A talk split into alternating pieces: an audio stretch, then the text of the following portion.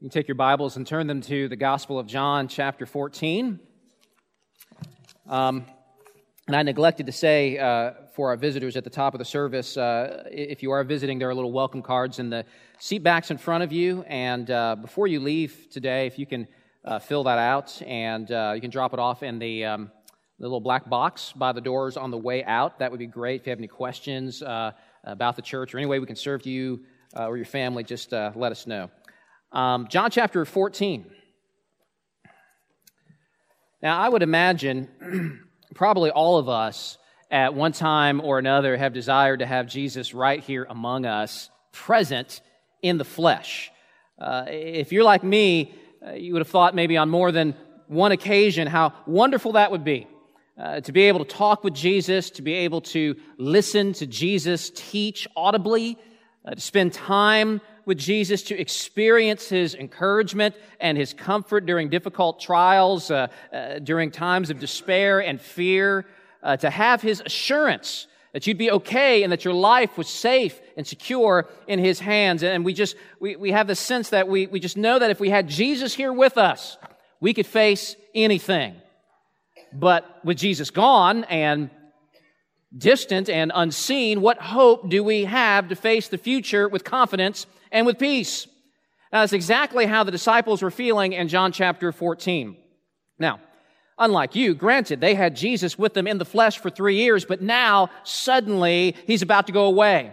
He's going to die, and the weight of his imminent departure is beginning to sink in for these 11 men. Their hearts are being crushed in this moment.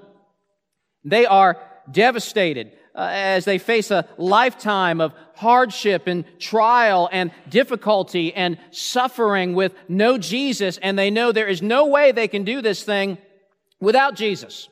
That their hearts are churning with questions.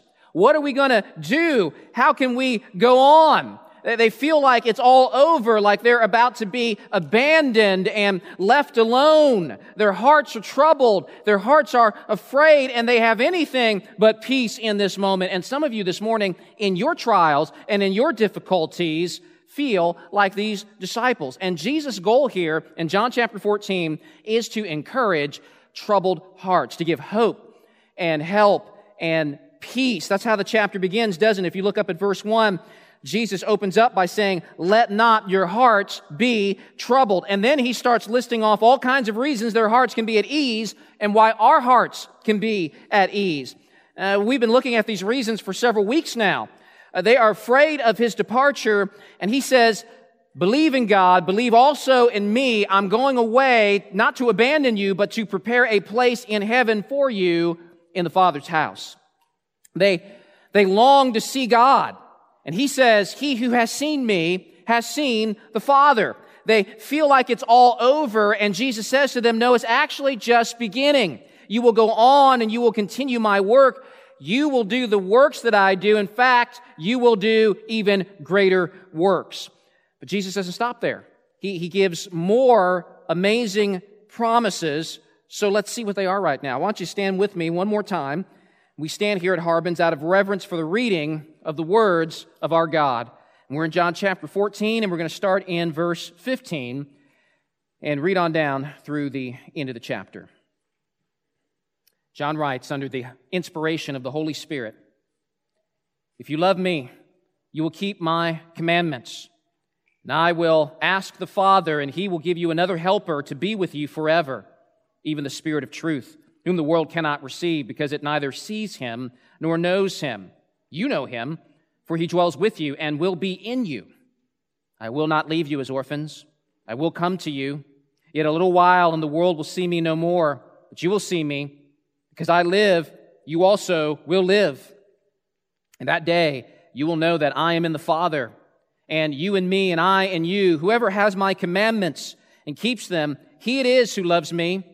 And he who loves me will be loved by my Father, and I will love him and manifest myself to him. Judas, not Iscariot, said to him, Lord, how is it that you will manifest yourself to us and not to the world? Jesus answered him, If anyone loves me, he will keep my word, and my Father will love him, and we will come to him and make our home with him. Whoever does not love me does not keep my words. And the words you hear is not mine, but the Father, Father's who sent me. These things I have spoken to you while I am still with you. But the Helper, the Holy Spirit, whom the Father will send in my name, he will teach you all things and bring to your remembrance all that I have said to you. Peace I leave with you. My peace I give to you. Not as the world gives, do I give to you. Let not your hearts be troubled, neither let them be afraid. You heard me say to you, I'm going away and I will come to you. If you loved me, you would have rejoiced because I'm going to the Father, for the Father is greater than I. And now I've told you before it takes place so that when it does take place, you may believe. I will no longer talk much with you, for the ruler of this world is coming. He has no claim on me, but I do as the Father has commanded me, so that the world may know that I love the Father. Rise. Let us go from here. Let's pray. Holy Spirit, I pray that you would illuminate the text, that you would help us to understand your holy word, and that your word may help us to see and savor Jesus Christ and know and love God more. And we prayed in Jesus' name. Amen. You may be seated. So, in our text today, the next spectacular promise that Jesus gives to the disciples is the promise of continued fellowship with Jesus. Look at verse 15. Jesus says, If you love me, you will keep my commandments.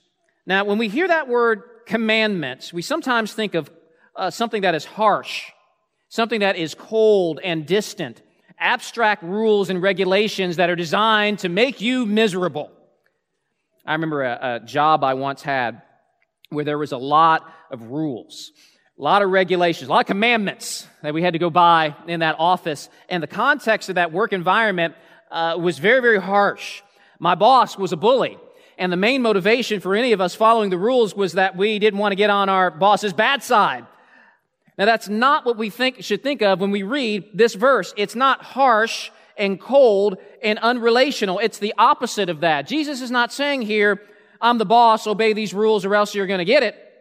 Instead, in addition to the word commandment in verse 15, what other word do we see? Jesus says, if you love me, you will keep my commandments. You will keep my words. Jesus is framing the discussion in the context of a love relationship between he and the disciples. He talks like this again in verse 21. He says, Whoever has my commandments and keeps them, he it is who loves me. You see, we love Jesus and the keeping of his words, the cherishing of his words is the natural outflow of that love relationship. It's like a, like a parent getting on his knees and, and looking into the eyes of his child saying, I love you, my son. Hear my words. Know them. Live by them. When I speak, it is for your good. Trust my words. Bank on my words. Hang on to my words, son. And so Jesus is saying to his disciples, I'm not abandoning you. I'm not forsaking you. My words I leave with you. Love them. Hang on to them. Cherish them. They will be your very life. What Jesus is promising his disciples, what he is promising you, is continuous fellowship even after he goes away. Jesus is inviting us into an ongoing fellowship that will be rooted in His words, in the commandments of Jesus. And, and for us today, the very words of Jesus, His commandments, are found in the Scriptures. And so, if you really love Jesus, and, and if you really have fellowship with Jesus, you're gonna hold on to His words. You're gonna make His words your life. There are many people who call themselves Christians, but their lives do not revolve around the words of Jesus. They don't revolve around the scriptures, or they pick and choose what kind, which words they want and which words they reject. Kind of like what Thomas Jefferson did, who, took a razor blade to the sections of the Gospels that he didn't like, and, and he made his own Bible with that. Now, we might think that that's a bit over the top, but but friends, so-called Christians do this with Jesus all of the time. Friends, this whole book, not just the red letters in your Bible, is the very word of Christ. It's all for Him, from Him, and about Him. So the question is, will you rip out Leviticus and toss it in the garbage because it's bloody and its words are offensive and reminds us that the sinner deserves death in the presence of a holy God? Or will you take a razor blade to Romans chapter 1 that, that condemns the immoral sexual activities that our world today applauds? Many people rip and cut their Bibles, uh, not literally, but, but they may do so practically when they reject any part of this book. And to reject any part of this book doesn't mean uh, that you're simply rejecting a bunch of abstract, arbitrary, impersonal rules. It means that you are rejecting the divine author who inspired them, which means you really don't love God. Look at verse 24. Jesus says, Whoever does not love me does not keep my words. And the word that you hear is not mine, but the Father's who sent me. So such a person there who is rejecting his words has no fellowship with God. So the keeping of Jesus' word is not just some sort of cold, abstract rule keeping, but we see instead that it's part of the fabric of an actual love relationship between the believer and God. Jesus says that fellowship will revolve around my words, but there's more. If you think about this relationship exclusively in terms of Jesus' words, then what you have is essentially a long distance relationship. But remember, it is the fear of Jesus' absence, the fear of separation that is breaking the heart of these disciples and is causing them so much anxiety. But notice that Jesus promises a fellowship in which they will still experience his presence. That's my next observation in this text is that we have the promise of the presence of Jesus. Look at verse 16. Jesus says, I will ask the Father, and he will give you another helper to be with you forever. Now, what, what Jesus is getting at here is that he himself has been a helper to his disciples. Now he's going away, but another helper is going to come to them. And Jesus in verse 25 identifies this helper as the Holy Spirit. That's the another helper that Jesus is talking about. Now, in, in, the, in the Greek, and the New Testament was written in, in first century Koine Greek. In the Greek, there are two words that can be translated as another. One is allos, and one is heteros. Both can be, tra- both are translated as another, but, but there's, there's different shades of meaning to that. Uh, the, the one word, uh, heteros, means uh, another of a different kind. And, and, then the other word is the word allos, which means another of the same kind. So going back to our text here, John 14, 16, can anybody guess what Greek word for another Jesus uses here? Jesus says, I'm going to send you another helper. Jesus doesn't use heteros, another of a different kind. He uses allos, another of the same kind. The Holy Spirit is another helper of exactly the same kind. This has massive implications on the doctrine of the Holy Spirit. Namely, that the Holy Spirit is not an impersonal force, like so many people believe. He's not some sort of power that you, you tap into like, like plugging into a, a wall socket. He's a person. What's more, he's not a lesser person than Jesus. He's not a second string deity. That was the case if Jesus was going to send a heteros, another of a different kind, that actually would be no comfort. That would be of no encouragement to the disciples. If Jesus is going to encourage them by telling them about someone who's going to come after him, that person better be as good as Jesus, right? That that person better have the same credentials as Jesus. He better have the same power as Jesus, the same resources as Jesus, else there is no comfort in what Jesus is saying here would actually be depressing. Imagine, imagine you were in the hospital and you were about to undergo major surgery. It's a life and death situation. But you've got the very best doctor in the world. He has a 100% success rate. So you're feeling pretty good about that. But imagine if as you were inhaling the anesthesia and you were starting to go under and, and the vision is starting to get blurry, you hear faintly the doctor saying, as you're passing out, listen, I have to go now, but don't worry. Let not your heart be troubled. I've got a first year med student coming in to lead this surgery. He, he's never done this before, but he's pretty smart. He's pretty resourceful. He got straight A's, so you'll be in good hands. And then all goes black. Now, would that be encouraging? Would that help you, you deal with your fear and anxiety? Would that help your troubled heart? No, that would make things worse in that moment. What you need is not a heteros, but an allos, another of, of, of the same kind. And that's what the Holy Spirit is. He is God of very God, as is Jesus.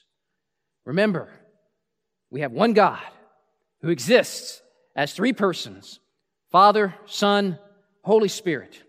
And so Jesus' promise of a coming helper is not the promise of some impersonal, unloving for, uh, force. And it's not the promise of a second string heavenly being. You're not getting the JV squad with the Holy Spirit. It's, it's not the promise of an angel. It's the promise of the coming of God Himself. And all Christians have this mighty helper, not just charismatics. Scripture says in Romans 8 9, anyone who does not have the Spirit of Christ does not belong to Him. So, flipping that and saying that positively, all who belong to God, all who are believers, have the Spirit. You have the Holy Spirit. Now, let me push you a little bit with a question. Imagine if Jesus Christ was standing right here in the flesh this morning, and, he said he would grant each of you a, a, some personal time, a personal interview. Can you imagine how awesome that would be? Here's the amazing thing Jesus Christ, through the scriptures, is telling you this morning that what you have in the Holy Spirit right now is superior to having Jesus Christ here in the flesh. I wonder if you believe that. Some of you are like, I don't know about that one, Deemer. And you know what? I would be right there with you if it wasn't for what Jesus says in the same conversation a few verses later in chapter 16, verse 7, when he tells his disciples, It is to your advantage that I go away. If I do not go away, the helper will not come to you. But if I go, I will send him to you. It is to your advantage. It is better for you, Jesus says, if I go and the Spirit comes. How might that be? Well, imagine again if Jesus was here on this world in the flesh like he was 2,000 years ago. And imagine that he is in Jerusalem right now, and everyone knew he was there. Can you imagine the swarms of people flocking to Jerusalem? Can you imagine the airlines fighting for routes to the Middle East? It would be virtually impossible to get there. Every mode of transportation would be booked up. And then if, if, somehow you did manage to get over there, there would be miles and miles of backed up cars and people on foot and thousands upon thousands upon thousands of people. You'd come to, come there to see Jesus. You come there to have a relationship with Jesus and you would never see him. Friends, when Jesus was walking around on earth, he had a very close communion and fellowship with maybe a few dozen people in one tiny geographic area. But the ministry of the Holy Spirit, who comes not in bodily form, but as Spirit, comes to all of his people all over the world. As the prophet Joel prophesied long ago about a coming day when God would initiate a global outpouring of his Spirit to all peoples everywhere. Jesus says to his disciples, It is to your advantage that I go and that the Spirit comes. And, and again, if the Spirit is anything other than God, then it, it, then it would not be to your advantage. It would be a trade down, it would be a downgrade to something worse. Jesus says, I'll send you another helper, another of the same kind, my equal. Some translations say helper, some say counselor, some say comforter, some say advocate There, there are, there's a wide, that, that word in the Greek has a wide range of, of meaning. And there are different translations and different Bibles because it's hard to express the meaning of that Greek word in English. It's hard to capture that. Uh, the Greek word is, is, uh, is paraclete. It, it, comes from the, the Greek para alongside and kaleo to call. I will send another to come alongside you. Uh, Jesus is saying that, that I, have I've, been, I've been with you. I, I, I've been with you as someone who has walked among you, who has walked alongside you. Now I'm sending you another of the same kind to do the same thing. This idea of, of paraclete conveys somebody who is encouraging you, somebody who is supporting you, who's giving you what you need to move forward, so somebody who is on your side and helping you to do what you need to do. Paraclete also has legal connotations. In the 21st century, when you are accused, you hire a lawyer. But in the first century, uh, you couldn't just walk down the street to the office of Abraham and Sons. If you were in trouble, you were brought into uh, a, a court, you needed somebody to represent you, to stick up for you, to speak on your behalf, somebody who knows you and your situation, somebody who you can count on to vouch for you and be by your side, fighting for you on your behalf. And who would you go to back then? You would go to your best friend who would take up your cause and plead your case. For three years, Jesus had been by the side of the disciples. He had been their paraclete, their encourager, their helper, the, the one who strengthened them and came alongside them and equipped them. And, and, and he became the very best of friends to these men. And Jesus is telling them, Do not let your heart be troubled. I've been your helper, I've been your teacher, I've been your advocate. And I know you are sad that I'm going, but I'm going to send you another advocate and He will be with you. He'll be that faithful friend you need to get you through everything that is coming your way. And He will equip you to do everything God has called you to do. And the main way the Spirit provides comfort and encouragement and equipping is through His Word. Again, verse 17, Jesus says, When the Spirit of truth comes, He will guide you into all truth. I go down to verse 26. But the Helper, the Holy Spirit, whom the Father will send in my name, he will teach you all things and bring to your remembrance all that I have said to you. Jesus' promise that the Spirit would bring to remembrance his teachings is evidenced by the New Testament that is in our Bibles today. So what we hold here is not the, the musings and opinions of mere men, but as Peter writes in 2 Peter 1.20, no prophecy was ever produced by the will of man, but men spoke from God as they were carried along by the Holy Spirit. There are no forgotten teachings of Jesus. The apostles remembered it all through the ministry of the Spirit. Now, now the application of this aspect of the Spirit's ministry to you and I is that all we need is here in this book from the Holy Spirit. All scripture is breathed out by God and profitable that the man of God may be complete and equipped for every good work. And the Spirit will work in your life and in my life to, to help you learn and understand and apply the revelation that He's already given. As the Apostle John writes later on to all believers in 1 John chapter 2, talks about how believers, he talks about this anointing that you have received from Him it abides in you, this anointing, and teaches you about everything and is true. And so the Spirit of truth causes us to see and understand what we need to know about God and what we need to know about the world and what we need to know about ourselves. And, and this, this is meant to bring hope and comfort to our troubled hearts as we see reality through the lens of the truth of the Holy Spirit inspired word. As the psalmist wrote in Psalm 119, he says, Remember your word to your servant in which you have made me hope.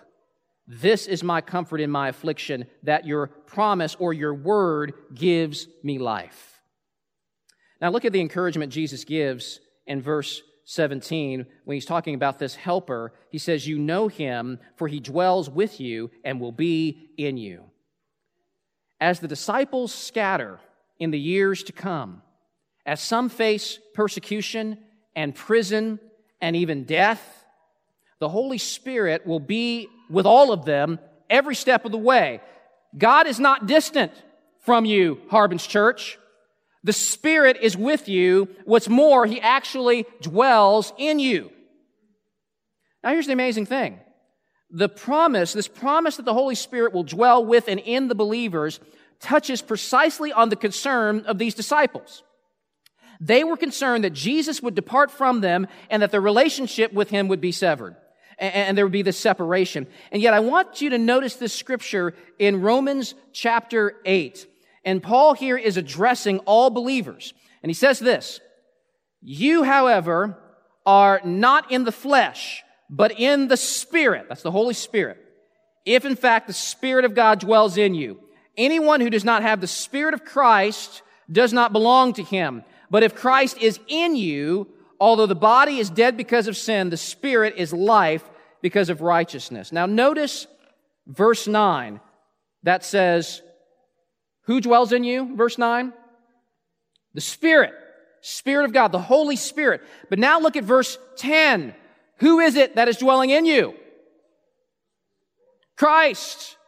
Uh, to, to have that Christ is in you, to have the Spirit dwelling in you, brothers and sisters, is the same as having Christ dwell in you. Now, if you go back to John 14, 17, Jesus says about the Spirit, you know him for he dwells with you and will be in you. So, in light of what we just learned in Romans 8, I hope you're following here. Jesus' promise to the disciples of the presence of the Holy Spirit in their lives is really a promise of the presence of Jesus in their lives. You see, it is to their advantage that Jesus departs physically and ascends to heaven so he can return to them in the spirit when they will need him most. As soon as they will scatter to, to, to spread the gospel to the nations and face the, uh, the much trial and much difficulty and much persecution. And that intimate fellowship they enjoyed with Jesus for three years will continue through the ministry of the Holy Spirit, even when they're in different cities separate from one another. Isn't that amazing? and the Spirit will be in them, sustaining them, encouraging them, and equipping them in their mission. That's a promise not just for them, but for us. Jesus says in verse 18, I will not leave you alone. I will not leave you as orphans. I will come to you. Jesus says, I'm not going to leave you alone like a fatherless child. Jesus says he will personally come to them. This is not merely referring to his resurrection.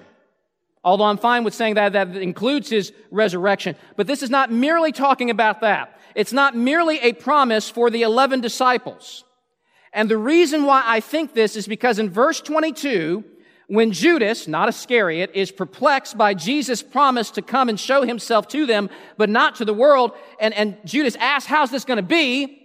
Jesus responds in verse 23 by saying, If anyone loves me, uh, Jesus is saying here that the promise of his presence is for anyone who loves me. If anyone loves me, he will keep my word. Again, there's that emphasis on Jesus' words. And again, it's not about obeying harsh, abstract commands. There is a love relationship going on here.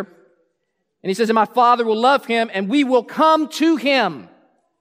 This promise of Jesus to not leave his disciples as orphans, but to come to them is not about the resurrection. Instead, as one preacher writes, it is a consequence of the resurrection. That, that is a consequence of the resurrection. When Jesus ascends to the Father, the Holy Spirit is poured forth upon the church. Jesus, as it were, by the Holy Spirit, comes to his disciples again. And that promise, Jesus says, is for anyone who loves Jesus. Now, this idea of Jesus and the believer being together has already been touched upon at the beginning of this chapter, hasn't it? When Jesus says, in the Father's house in, in heaven, there are many rooms or dwelling places. And, and he says, You will be there one day. Now that's good, but it gets even better. Because now, in verse 23, Jesus says that you don't have to wait until heaven to experience Him now. He says that if you love me, I and the Father will come and make our home with you. That word for home is the same word in verse 2 translated as rooms. Uh, you, you will have a dwelling place in the Father's house later on, disciples. But until then, I and the Father will come and make our dwelling place in your heart right now. You are never alone, disciples. You are never alone, Harbin's church. When you get up in the morning, Jesus is there. In the workplace, Jesus is with you. When you are discouraged and depressed, Jesus is with you. When you are afraid, when the doctor says the test results you've been dreading confirm that illness, when you are sharing the gospel with a lost person and your knees are knocking in fear. When you are standing at the graveside of a loved one mourning for them. When you yourself find your own life slipping away and you are at death's door, you can say with the psalmist, even though I walk through the valley of the shadow of death, I will fear no evil. Why? Because you are with me. In the days of old, God manifested his presence in a special way in the tabernacle and in the temple. But in this new age, the Apostle Paul writes in 1 Corinthians 6 that your body is the temple of the Spirit of holiness who dwells within you.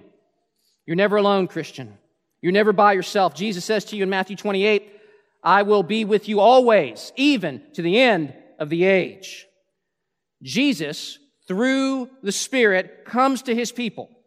And in his coming, we are reminded that we belong to God and that God is our Father. Because it's not just the Spirit that comes to the believer. It's not, it's not only Christ, as wonderful as that is, but again, Jesus says in verse 23, we, the Father and I will come to Him and make our home with Him. The Father is here with you too. The Father is in you too. The entire Trinity takes up residence in you. Some of you know my background. I grew up in a home where my father was a violent alcoholic. And there was always this sense of unease and uncertainty when he'd go off on one of his drunken binges and our doors are locked, and he's trying to kick that thing down, and we're waiting for the police to come, hoping that they'll get there in time. And there were times when I, I felt like my father would literally murder my mom and murder me, that we were going to be like the next statistic on the news murder suicide. And I lived with a spirit of fear because of this father that I had.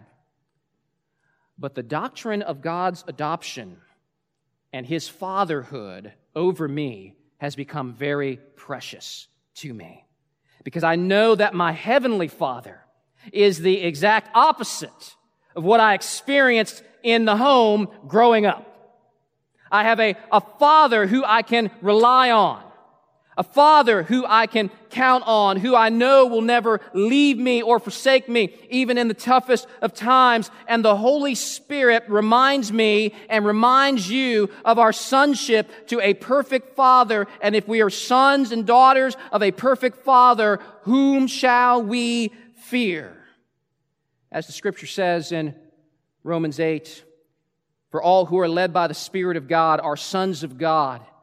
For you did not receive the spirit of slavery to fall back into fear, but you have received the spirit of adoption as sons, by whom we cry, Abba, Father. The Spirit Himself bears witness with our spirit that we are children of God, and if children, then heirs. By the way, this whole talk of being sons of God in the Bible is not sexist. It actually is encouraging to women. Back in the first century, who were the heirs? the sons, in particular, firstborns. And, and this New Testament language uh, of, of the, the New Testament speaking of the entire people of God, whether they are men or women, and, and, and giving them all sonship language is an incredible elevation of the, of the dignity of, of women and very unusual in the first century. We are all equally children of God, and if children, then heirs. And another ministry of the Holy Spirit is to constantly convince us of our adoption as children into the household of God. And if you're an adopted child of God, you are never going to be cast out of the Father's house. And as we learn in John 14, Jesus says, the Father actually comes and makes his home with you. So, in the Spirit, we have one who is just like Jesus dwelling with us and in us, another of the same kind. In the Spirit, we have an advocate and friend.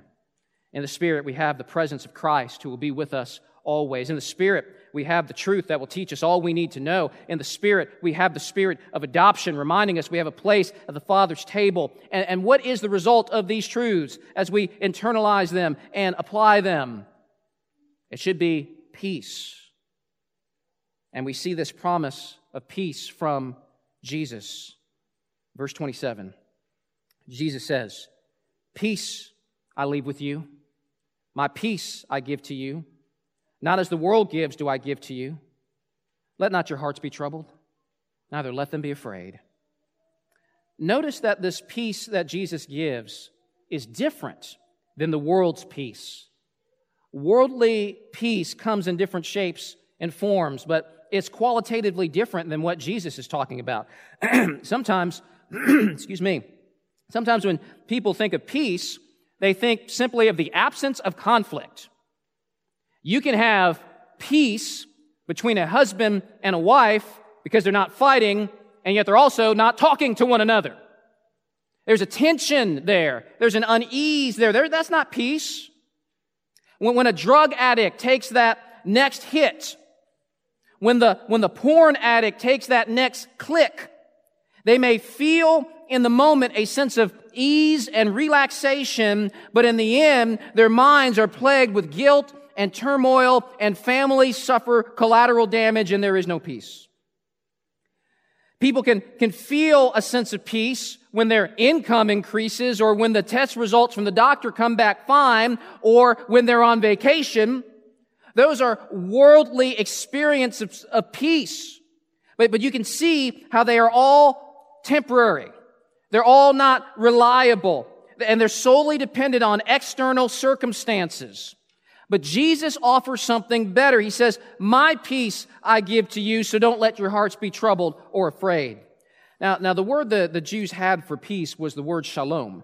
and the concept of shalom is, is not a fleeting, fickle, superficial kind of peace, but a, a deep, solid, and lasting peace. It carries the idea of um, satisfaction, contentment, completeness, now, in the New Testament, the, the word is the, is the Greek word eirene, uh, very similar to shalom, and it connotes a soul that is at rest, that is tranquil. This is not a fleeting, shifting, uh, shaky peace, not dependent on circumstances, but, but instead is a deep sense of inner well being and security, regardless of anything else. To experience shalom is to echo the sentiments of, of Horatio Spafford who was no stranger to difficulty, having lost his business in the great Chicago fire, having lost his daughters in, the, in a tragic accident at sea, and yet in the midst of his pain, he writes one of the greatest hymns of all time. We sing it here sometimes. When peace like a river attendeth my way, when sorrows like sea billows roll. Whatever my lot thou hast taught me to say, it is well, it is well with my soul. That's shalom. That's what Jesus offers. That's what Paul promises in Philippians a peace that passes all understanding. Uh, that, that, that kind of peace is another part of the ministry of the Holy Spirit. Galatians tells us that the fruit of the Spirit is peace. So many Christians seem to lack peace.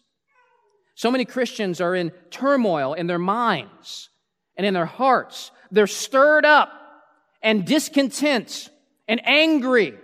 Why? So often is because Christians have become like the world in regards to their concept of peace and where peace is to be found.